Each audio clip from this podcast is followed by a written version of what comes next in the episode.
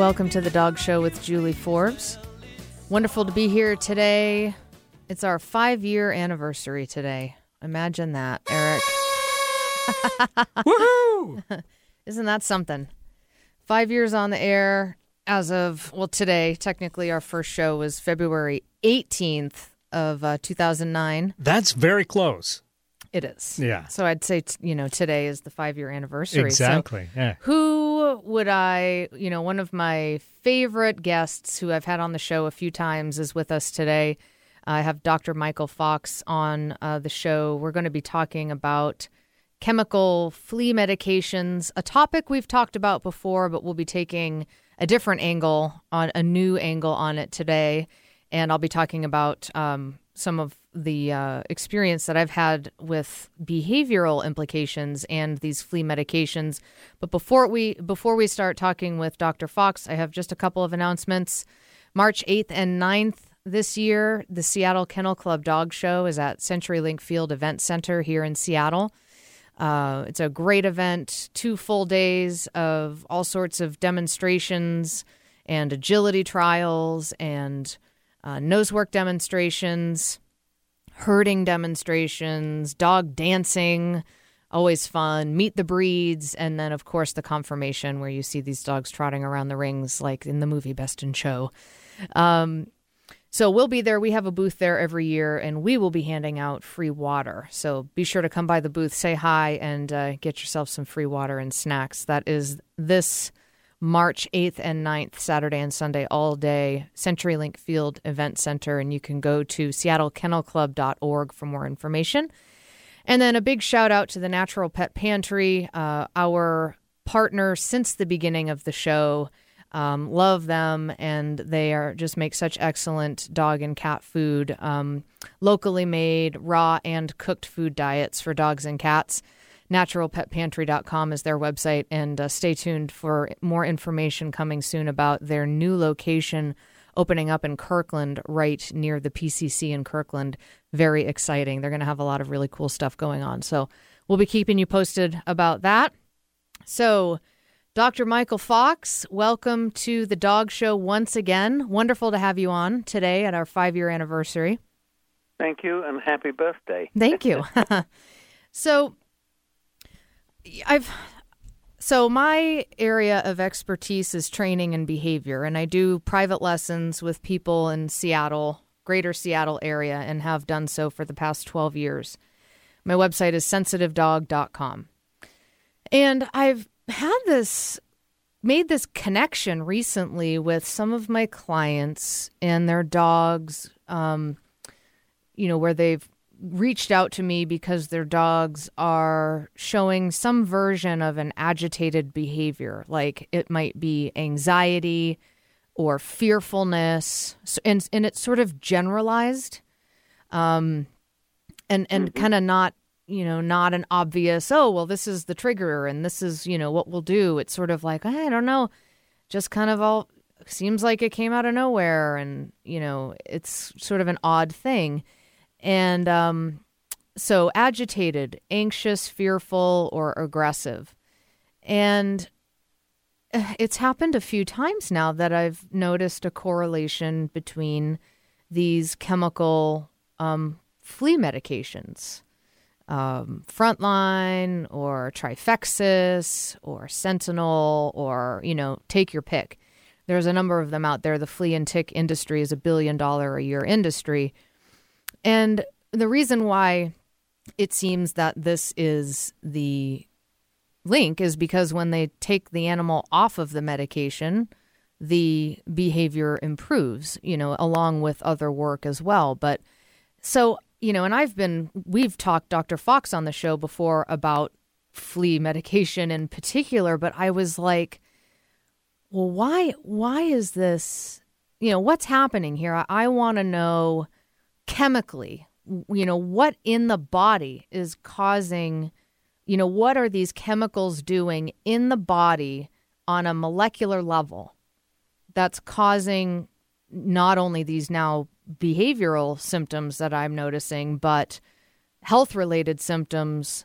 seizures, paralysis, um, general malaise, you know, you take your pick. Lo- you know, acute skin burns, all sorts of stuff. Um, no, it, it's it's really nasty business. Yeah. And from, from my records, just to back up, uh, in 2008, the Environmental Protection Agency had 44,000 reports of adverse reactions to topical anti-flea and tick drugs mm. in cats and dogs. Mm-hmm. 44,000. Yeah.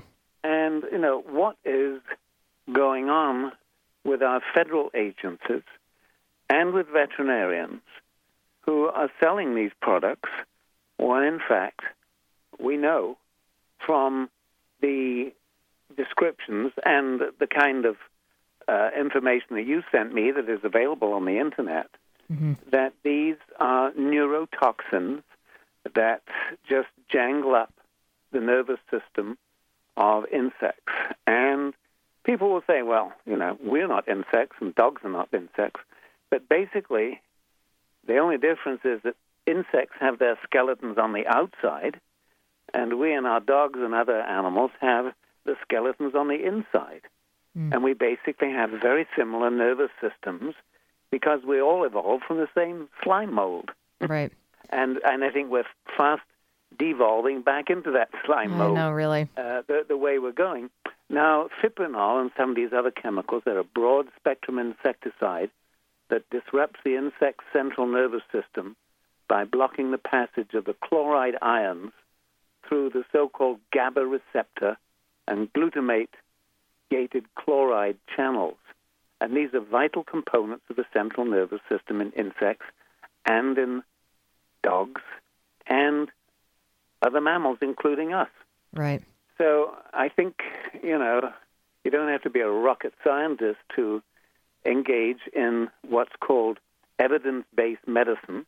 That if you have these dogs who all seem jittery and fearful and anxious, Mm-hmm. and then when you take them off uh, this insecticide treatment and they get better, then eureka, you know, you, you've got the answer. Yeah. In my research about this, um, because I'm thinking, because my thing is like, okay, they're saying, and by they I mean the industry, the flea and tick industry, you know, it's fine for pets. Um, it it just targets insects, but then they're like, but don't touch it, and you know, and like Trifexis says on the label, can cause miscarriage in pregnant women and you know wash your hands and avoid contact oh but but it you know your dog's fine or your cat's fine and it's like well i don't buy that really Well, How- I, I would certainly hope not. And anybody with common sense, especially with, with, the, with these spot on products. yeah Uh, you're going to have a child petting the dog. You're going to have one dog grooming another, or especially with cats, one cat grooming another cat, or the cat grooming the dog. yeah And so you're just going to open a whole can of worms. yeah And there are various uh, adjuvants and uh, potentiator ingredients in these uh, complex patented uh, products that probably interfere with, with DNA and could be carcinogenic and cause all kind of other issues as well. And uh, I think it's absolutely terrifying that we're at this stage now where, for example, I, I put it out on my website and in my syndicated column about Bayer, the big mega Yeah. drug company, Mhm. with this new long-acting flea collar called Seresto, mm. and that contains a nicotine chemical oh as, as well as a pyrethrin compound. And the nicotine compound that affects the nervous system. yeah It's widely used on our crops and is probably one of the main reasons why we're having colony collapse in bees now. mm. And uh, uh, in Europe, the European Commission in 2013 has put a two year ban on the use of all uh, neonicotinoid chemicals uh, in agriculture. And yet, here we are in America putting it on our closest animal companions in our homes and expecting ev- everything to be well. But what is this paranoia about fleas? You know, we're not fighting bubonic plague or something. get a flea comb Yeah. and and check. And there's a wonderful product from one company that I consult with called Pets Life, Mhm. and it, it's an herbal spray uh, that contains an extract of quassia. It's uh, from a, a tree in uh, Central America. And when I was a little kid, my father was very much an herbal doctor, and I picked up, you know, the pinworms that kids do at school, Mhm. and I had to drink this uh, these chopped wood shavings that were soaked overnight, Huh. bitter stuff, Yeah. and God, those worms went right out of my system. Yeah. And it's the same product that will kill uh, ticks and fleas when you rub them into your dog or your cat. Perfectly safe. Mm. And why are we not using this kind of tried and true on humans kind of medicine in our animal companions? Because it's not profitable, Right. because it's uh, folk knowledge, it's traditional medicine, and it can't be patented. Right. So that's the racket that we're dealing with. Yeah. And in the process, we're poisoning our beloveds. It's insane. Yeah. Well, I so we're going to take a quick break here and when we come back I'm going to talk in a little bit more depth here with Dr. Fox about specifically in the body. So we're going to get into some physiology here on a bit of a molecular level. So um you know, why why is it impacting and where in the body is it impacting mammals in addition to insects? What is it doing? And the information that I've come across, which, you know, it didn't take me very long to find online, just searching, kind of digging through a few layers of things, um, it makes perfect sense. And it's scary how um, how good a sense it actually makes considering the information that we have. So we're going to get into a little bit uh, more depth about that when we come back from break. We'll be back talking with Dr. Michael Fox. You're listening to The Dog Show with Julie Forbes.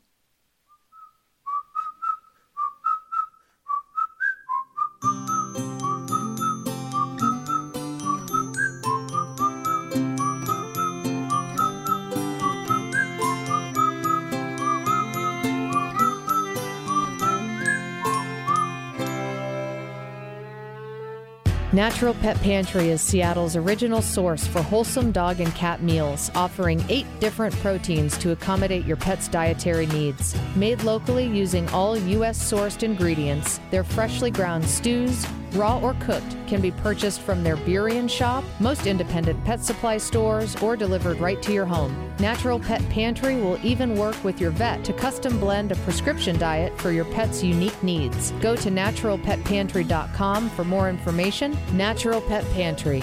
It just makes sense. This is Martha Norwalk. Every Sunday morning, beginning at 9 a.m., thanks in part to Designing Health, makers of Missing Link, we cover the world of animals. This week, February 23rd, it's the last Sunday of the month already, and that means it's Shelter, Rescue Sanctuary, and anything that helps our animal friends Sunday. We'll check in with Mollywood Avian Sanctuary, Macaw Rescue and Sanctuary, and Albreed Equine Rescue. Plus, we'll wrap up the saga of Olympic Animal Sanctuary and what's happened to all of the dogs. Martha Norwalk's Animal World, Sunday morning, 9 a.m. to noon, right here on Alternative Talk, AM 1150. Hey Seattle, this is Julie Forbes. When I got engaged a couple of years ago, one of the first things my fiance said about our wedding was, We need a wedding planner. I thought to myself, What do we need a wedding planner for? We hired Jenny Harding and New Chapter Weddings, and I now know there is no way we could have done it without her. If you are planning a wedding or corporate event, do yourself a favor and hire New Chapter Wedding and Event Planning. They did an amazing job for us, and they will for you. Find them online at newchapterweddings.com. Negativity and fear, two staples of talk radio. Well, we figured we'd try something different. Alternative Talk 1150.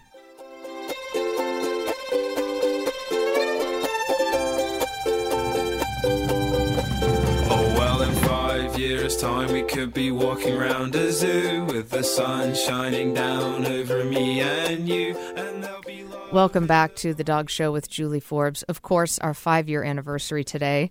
And we are talking with Dr. Michael Fox, one of my favorite guests of all time. Welcome back to the show, Dr. Fox. Thank you. And we are talking about uh, flea medication, chemical flea medication. I don't even like to use the word medication, but um, so we we were talking in the first segment about this kind of getting warmed up, and I wanted to Um, my understanding of science is um, minimal. It's I have an understanding of it. I have an education in science, but I'm not, you know, I haven't taken it to the degree to the degree of uh, graduate or doctoral, but I do have an understanding of science. I've taken plenty of science classes, so some of this I can kind of grasp. Um, you know, the interaction on a molecular level of of different um, uh, um, you know, ions and all that kind of stuff. I remember learning about muscle contraction in college and just completely, it blew my mind. And I was running around drawing diagrams on napkins for all my friends because I was so lit up about it. I couldn't believe it. So, we're talking about chemical flea medications. I've been noticing recently, or just recently made the connection of behavior behavioral problems caused by these chemical flea medications. So these top spot treatments or these pills that you give, um, and and a, a correlation between this and anxious, agitated behavior in dogs. And so I did some digging and looked researched more about these looked up the active ingredients and what they do in the body you know, on that molecular level. And it was basically what they do is they block the movement of chloride ions, you know, in the in in and out of the cells. So we're talking yeah. about function on a cellular level. Well, okay, so they block, and this is something, by the way, that happens in both insects and mammals.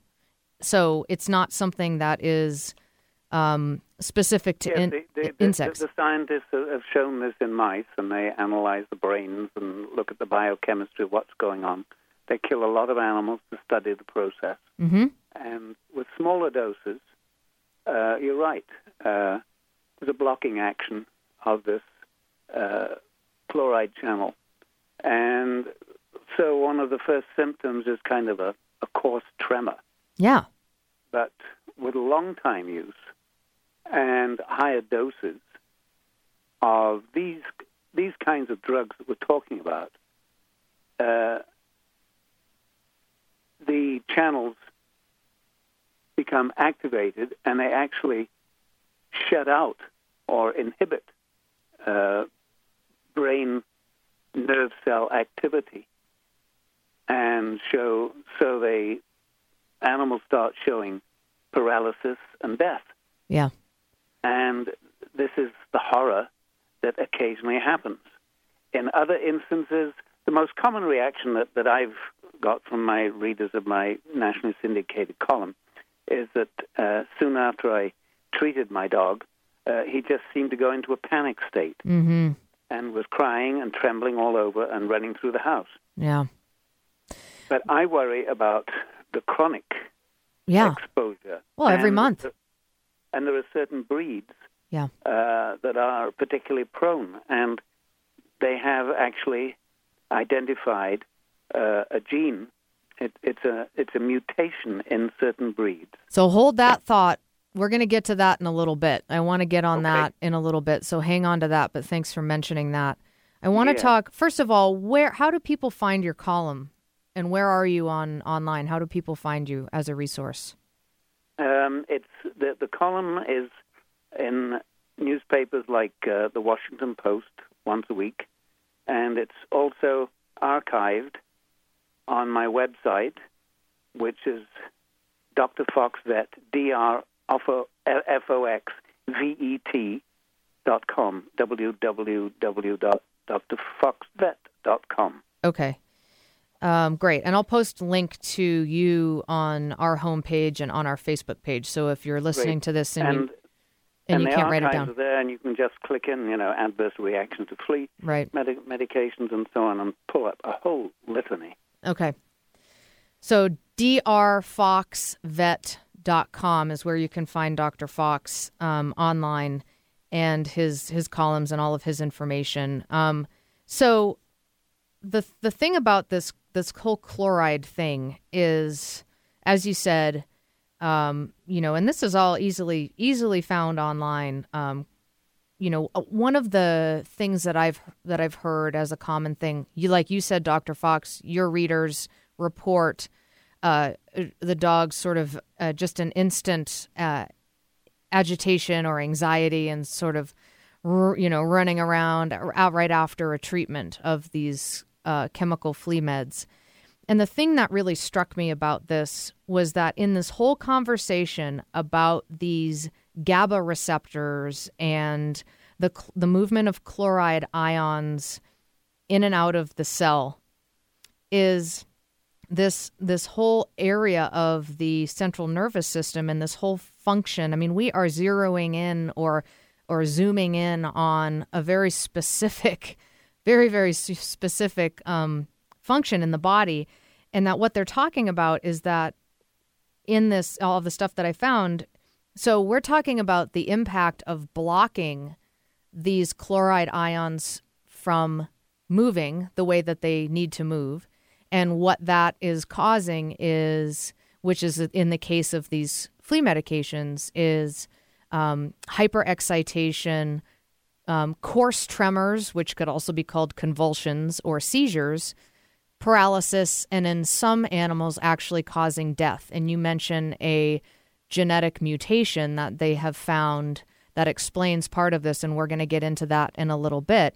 But on the flip side, uh, benzodiazepines and other um, sedatives and barbiturates and anticonvulsants, how they work, and benzodiazepines, I mean, in human, it, there is, it's a psych med prescribed for anxiety. And what do they do to decrease anxiety? They increase the movement of chloride through these channels, these same channels. And what these pesticides are doing are blocking the movement of chloride, which is causing anxiety. So, I mean, you can trace it back like these connections to these chloride and how important it is and the impact that these chemicals are having on not just insects, but dogs and cats. And so this, I like read this and I was like, oh my gosh, this is why I'm noticing this anxious behavior in dogs because of flea medication. Well, let's just add a, a little refinement to this discussion, too. The, the, the, a crude analogy, first off, is having your old radio on, and you get hold of the uh, your dial that keeps switching from program to program, and you start twiddling it faster and faster. And this is what these uh, chloride channel blockers are doing, uh, interfering with the normal flow, electronic flow of information that keeps the neurons functioning in a harmonious connection.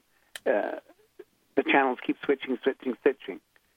And then with an overdose, you then affect the volume. The volume can go up or it can crash. Yeah. Now, I'm very concerned from recent findings with humans on prednisone, on steroids. Yeah. Uh, that these too can step up anxiety. Humans on prednisone uh, can just lie there all night and not sleep. Yeah. And start even hallucinating. Mm. And these are widely prescribed for food related allergies and other allergies yeah. in dogs, especially. And so, how much suffering is going on there? And we know from this recent research that indeed the steroids affect these uh, ligand gated uh, chloride channels too. Yeah. Causing inhibition or overexcitation of the neuronal membranes. Yeah. Makes me want to bang my head against the wall, Dr. Fox. It does. It does. It's really a little bit too much. I know. And the sad thing is is that people don't know. I mean, I don't even I don't even think most vets and you can speak to this Dr. Fox because you have been a veterinarian in the industry for decades and you know how things go behind the scenes and all that kind of stuff. You know, this is these medications are not only now sold at Costco and, you know, you can get them online. You don't need a prescription for them, but pretty much most of the probably 99% of the not holistic vets, but your just sort of regular vets carry these and prescribe and recommend these to all of their patients. And I don't think that they really know. I think that the, most of them believe that they are safe. Just like I, I think that most of them believe that vaccinations are okay. Exactly, and the steroids and blah blah blah. Yeah. Because this is the bread and butter of the practice, and they make a nice profit margin. Uh, but when I find, especially in people living in states where there's essentially a, a winter that kills off uh, ticks and fleas, that the veterinarians are still selling these drugs uh, during the off season, and even encouraging people to keep giving the ivermectin to prevent the heartworm during the months when there's not a mosquito in sight, Yeah. uh, just in case, a kind of insurance. You know, it's like taking antibiotics just in case you might get an infection, Right. or taking aspirin just in case you might get a headache. It's absurd, Yeah. but it, it's a, it's a money-driven uh, industry uh, that needs to be held accountable Yeah. I but agree. the veterinarians are trained to by, by salesmen and all kinds of other incentives to believe that these kind of products are safe. Yeah. And the government will say, "Oh, it's safe too." But uh, as I said, you know, the, this 40 plus thousand adverse reactions in 2008 reported Yeah. to the EPA. You know, things are not good. Yeah. And that's the thing is is animals are dying as a result of this. I mean, and it's the same com- you know, we have this same conversation similarly with the pet food industry. Animals are dying as a result of this and I can't think I don't have human children and I can't think of anything worse than having one of my pets who are family members to us die as a result of something like a flea medication or a food that I feed because it's so toxic it kills them. I mean, this is what we're talking about. This is why it's so personal to me and so offensive to me is that people are having their hearts broken and their animals killed as a result of this and it's just in the interest of making money. And Dr. Fox Unfortunately, yes, and and dressing up uh, the terror of of you know a flea infestation, which can be very easily Yeah. dealt with. Yeah. So you mentioned Dr. Fox, um, and I asked you to hold your thought on that, uh, talking about a genetic mutation that um, is actually compromises individuals with this mutation, compromises their ability to actually tolerate these flea medications even more. And these animals are the ones that are um, I think that it's it mentions not only it's not they think that there may be other mutations that actually also contribute to this, but that um are compromising animals even more. Um, and so, and it's certain breeds, and they've even traced it to, to a certain lineage. So, I want to hear your thoughts on that when we come back from break. Um, so, we'll be back in just a few minutes. We're talking with Dr. Michael Fox. You can find him online www.drfoxvet.com. You're listening to The Dog Show with Julie Forbes.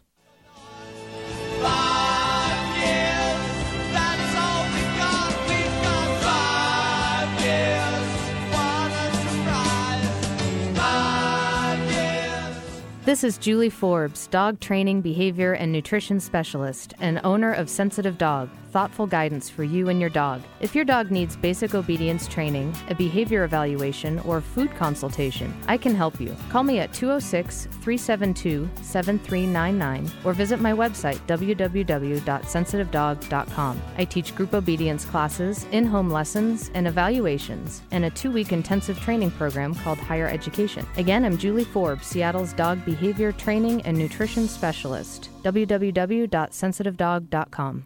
Conversations Live with Vicki St. Clair discusses issues that are important to you, like good health and well being, finding a new job and building your business, overcoming life's big challenges and making sense out of chaos, and living with passion and joy.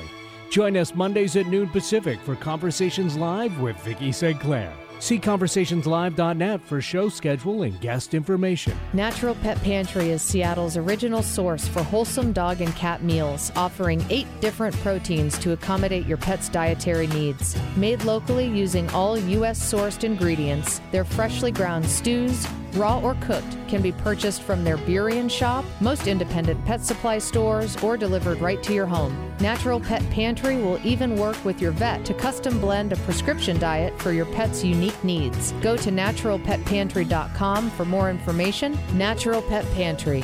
It just makes sense. Hi, I'm Pat Polly. Tune into my show Get Active each Tuesday at 12 noon on Alternative Talk 1150. Each week we invite a guest to talk about one of the wonderful activities in the Puget Sound region, ones that you may want to participate in. We'll focus on how adult beginners can comfortably get into all of these activities. You'll learn a lot about how you can get active. Be sure to listen. That's Get Active with me, Pat Polly, at 12 noon each Tuesday on Alternative Talk 1150. This is Alternative Talk 1150. Got it? Cool.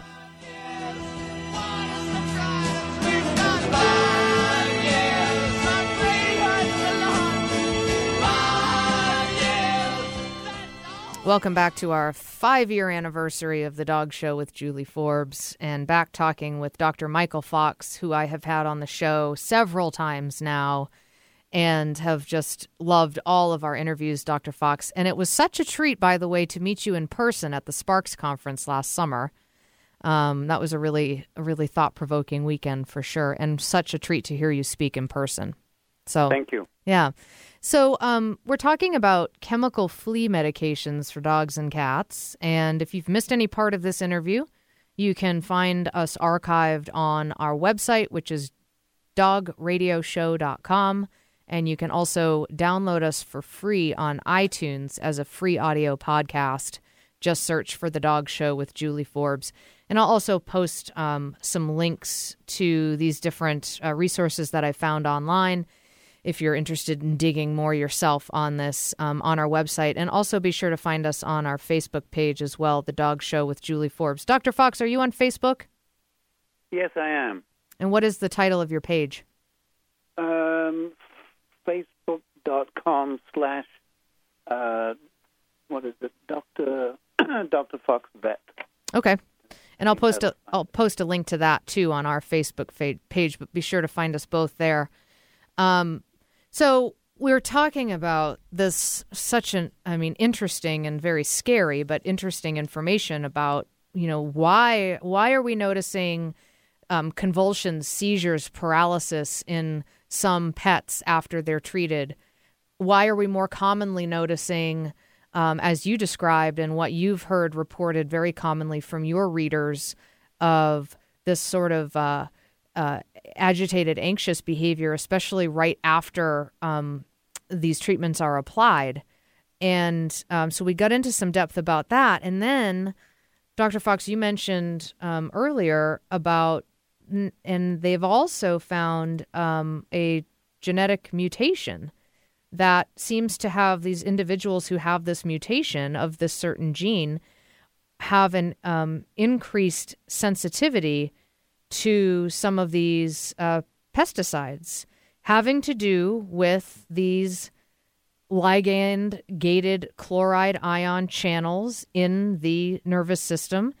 And we're talking about I mean, that there's a, we've actually traced this to a certain line of breeds, and in this article too, I just want to say that they also say that other breeds that are not linked, like Australian cattle dogs, who are not linked to this particular lineage from the UK, but who are also reported to be particularly sensitive. So they think that there may be a different mutation another mutation or another reason why other breeds are specifically sensitive. So I just want to be clear that it's not only the pets that have this mutation that are sensitive to these medications, but this is an interesting thing to talk about for sure.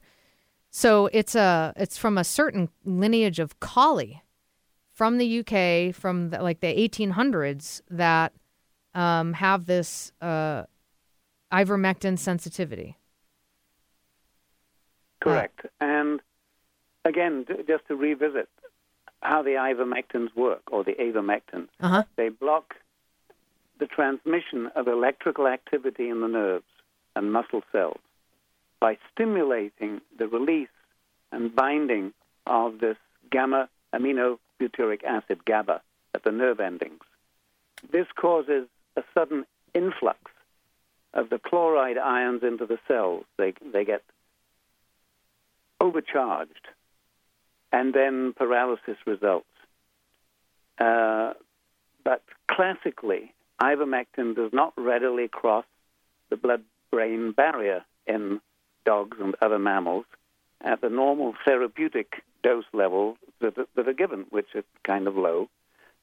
but in these susceptible breeds, because of their genetic mutation, and it's called a multi drug resistance gene, so they can be messed up by other drugs too, Mm. they have a more permeable blood brain barrier. Mm. And that is the problem for a lot of collies, for Australian shepherds, for Shetland sheepdogs, Old English sheepdogs, and two breeds of sighthounds identified with this issue the long haired whippet and the silken windhound, who are distantly genetically linked with this lineage. And you might see it occasionally, and possibly due to another uh, gene mutation in the Australian cattle dog, in the border collie, and in the bearded collie. Mm. But because we have mixed breeds and crossbreeds and so on, you know, this this crazy multi-drug resistance gene could pop up anywhere hmm in any dog, regardless of whether it's uh, one of these more susceptible breeds. So you really don't know. It's kind of a chemical genetic roulette game that you're playing. So you've got to be very, very cautious. And this is a nasty thing. With the heartworm parasite that's transmitted by mosquitoes, uh, that they are developing a resistance now to ivermectin. Mm. And it's the same problem. Ivermectin is widely used by uh, livestock keepers, and they're seeing resistance in the various parasites that affect cattle and sheep too. Yeah. Uh, it's a real problem.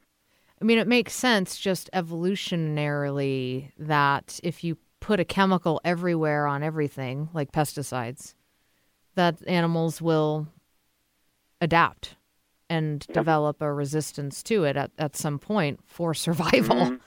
And you said, Dr. Fox, I mean, we're not talking about just a few individuals with this rare mutation. You said earlier in the show in 2008, the EPA, the Environmental Protection Agency, reported 44,000 reports of. Um, now, is this of of just a a reaction to uh, flea medication in general? Yes, they didn't specify. Uh, how severe or how many mortalities there were. Yeah. They were. It's just simply a numerical listing because of the cost, I guess, going through so many reports. Yeah. Uh, but it would be a good job for a graduate student to do, just to tease out, to factor out. Uh, but these are the most common adverse reactions.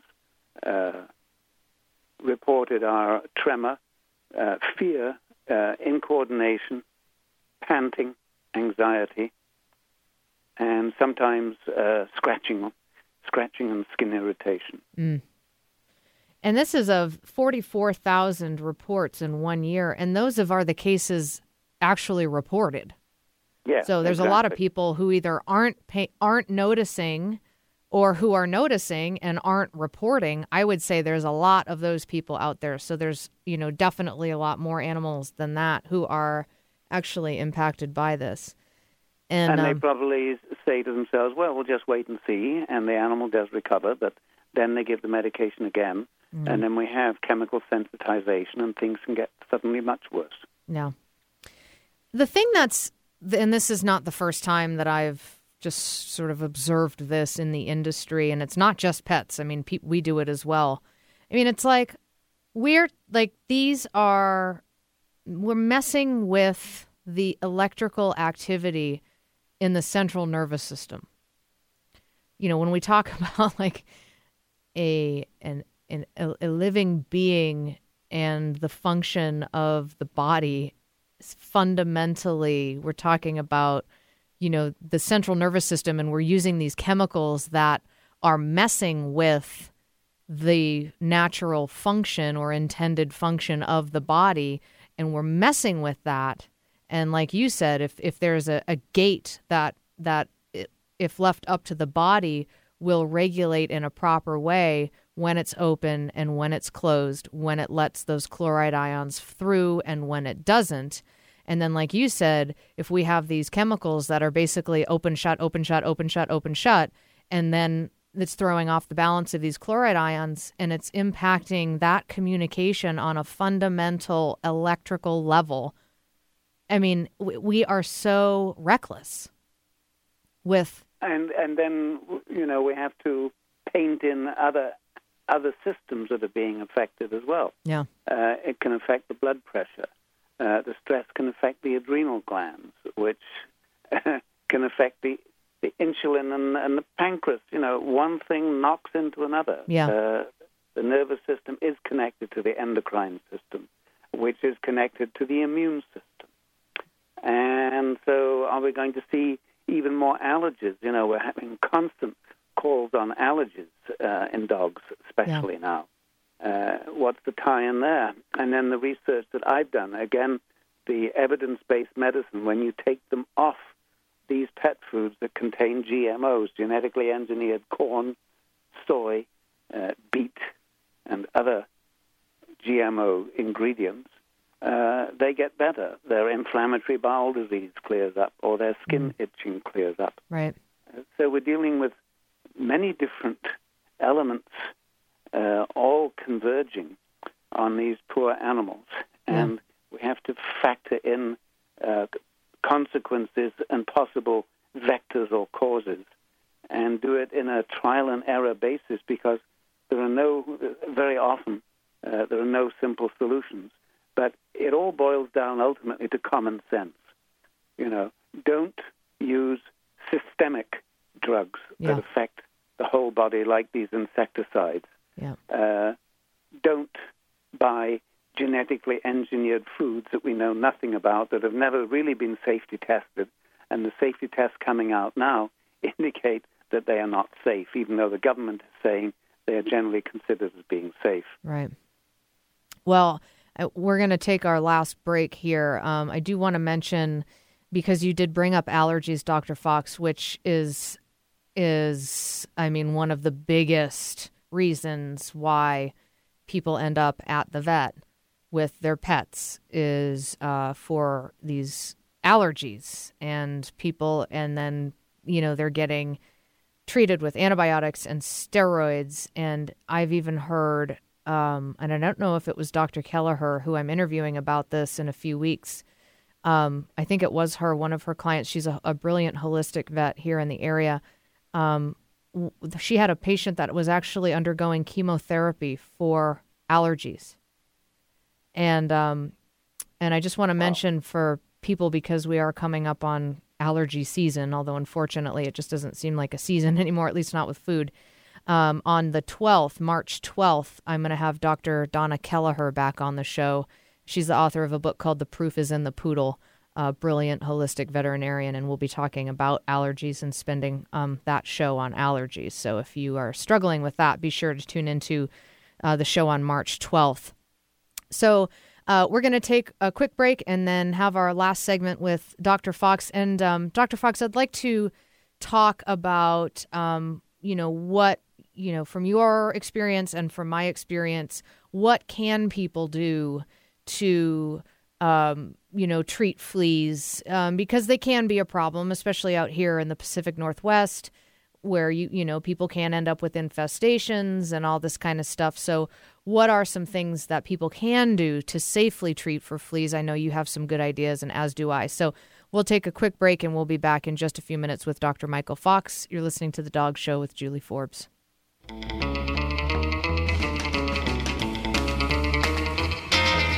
brain, hop, hop, hop, flea brain, rock, rock, rock, flea brain. Hey Seattle, this is Julie Forbes. When I got engaged a couple of years ago, one of the first things my fiance said about our wedding was, We need a wedding planner. I thought to myself, What do we need a wedding planner for? We hired Jenny Harding and New Chapter Weddings, and I now know there is no way we could have done it without her. If you are planning a wedding or corporate event, do yourself a favor and hire New Chapter Wedding and Event Planning. They did an amazing job for us, and they will for you. Find them online at newchapterweddings.com. There's an exciting new astrology hour, Tuesdays at 5 p.m., with Deborah Silverman.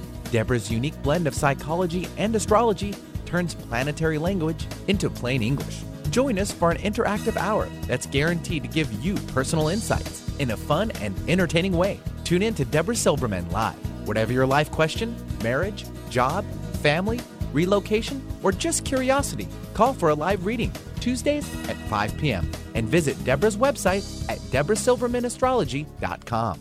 Natural Pet Pantry is Seattle's original source for wholesome dog and cat meals, offering eight different proteins to accommodate your pet's dietary needs. Made locally using all U.S. sourced ingredients, their freshly ground stews, raw or cooked, can be purchased from their Burien shop, most independent pet supply stores, or delivered right to your home. Natural Pet Pantry will even work with your vet to custom blend a prescription diet for your pet's unique needs. Go to naturalpetpantry.com for more information. Natural Pet Pantry.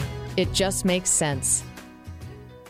This is Julie Forbes, dog training, behavior, and nutrition specialist, and owner of Sensitive Dog thoughtful guidance for you and your dog. If your dog needs basic obedience training, a behavior evaluation, or food consultation, I can help you. Call me at 206 372 7399 or visit my website www.sensitivedog.com. I teach group obedience classes, in home lessons, and evaluations, and a two week intensive training program called Higher Education. Again, I'm Julie Forbes, Seattle's dog behavior training and nutrition specialist www.sensitivedog.com. Real people, real life, real radio. Really. Alternative Talk 1150. It's like something that escaped from the zoo. Brain. Welcome back to the Dog Show with Julie Forbes, our five year anniversary show today. Flea brain, indeed. Uh, back talking with Dr. Michael Fox, who uh, is helping me discuss this flea medication industry and the impact that we are both seeing on dogs and cats. And uh, from my perspective, what prompted this um, second conversation about fleas, Dr. Fox and I talked about fleas a few years ago. Um, but in this specific conversation, is this um, uh, link between these flea medications and anxious behavior in dogs that I'm seeing. And uh, and so uh, I thought it was time to focus on this, and we certainly have. Um, if you've missed any part of this episode or any of our over 250, you can find them all archived on our website.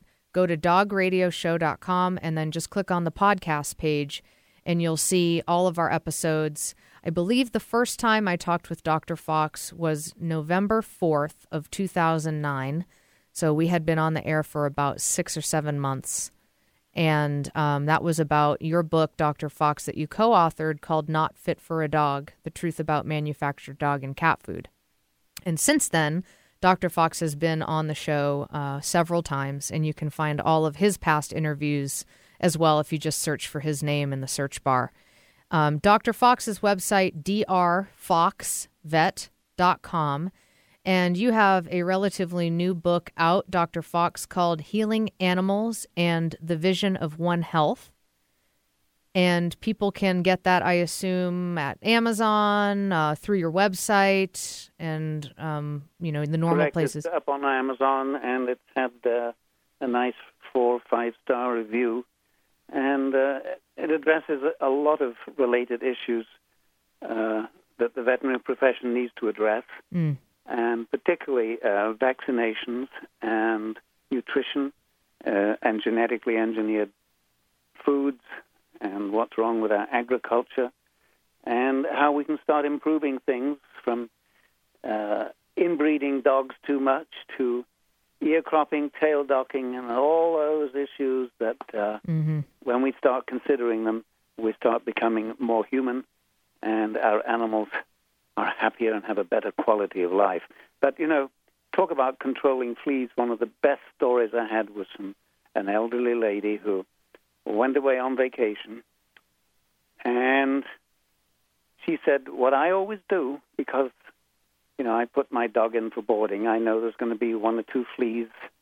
So I get a 25 watt light bulb and put it on the floor, plug it in, and underneath it is a bowl of sudsy water, and it's always full of fleas when I get home because there's nothing else warm in the house, and all the fleas hop toward that, that warmth of the light, Mm. and they fall in, and that is a wonderful flea trap.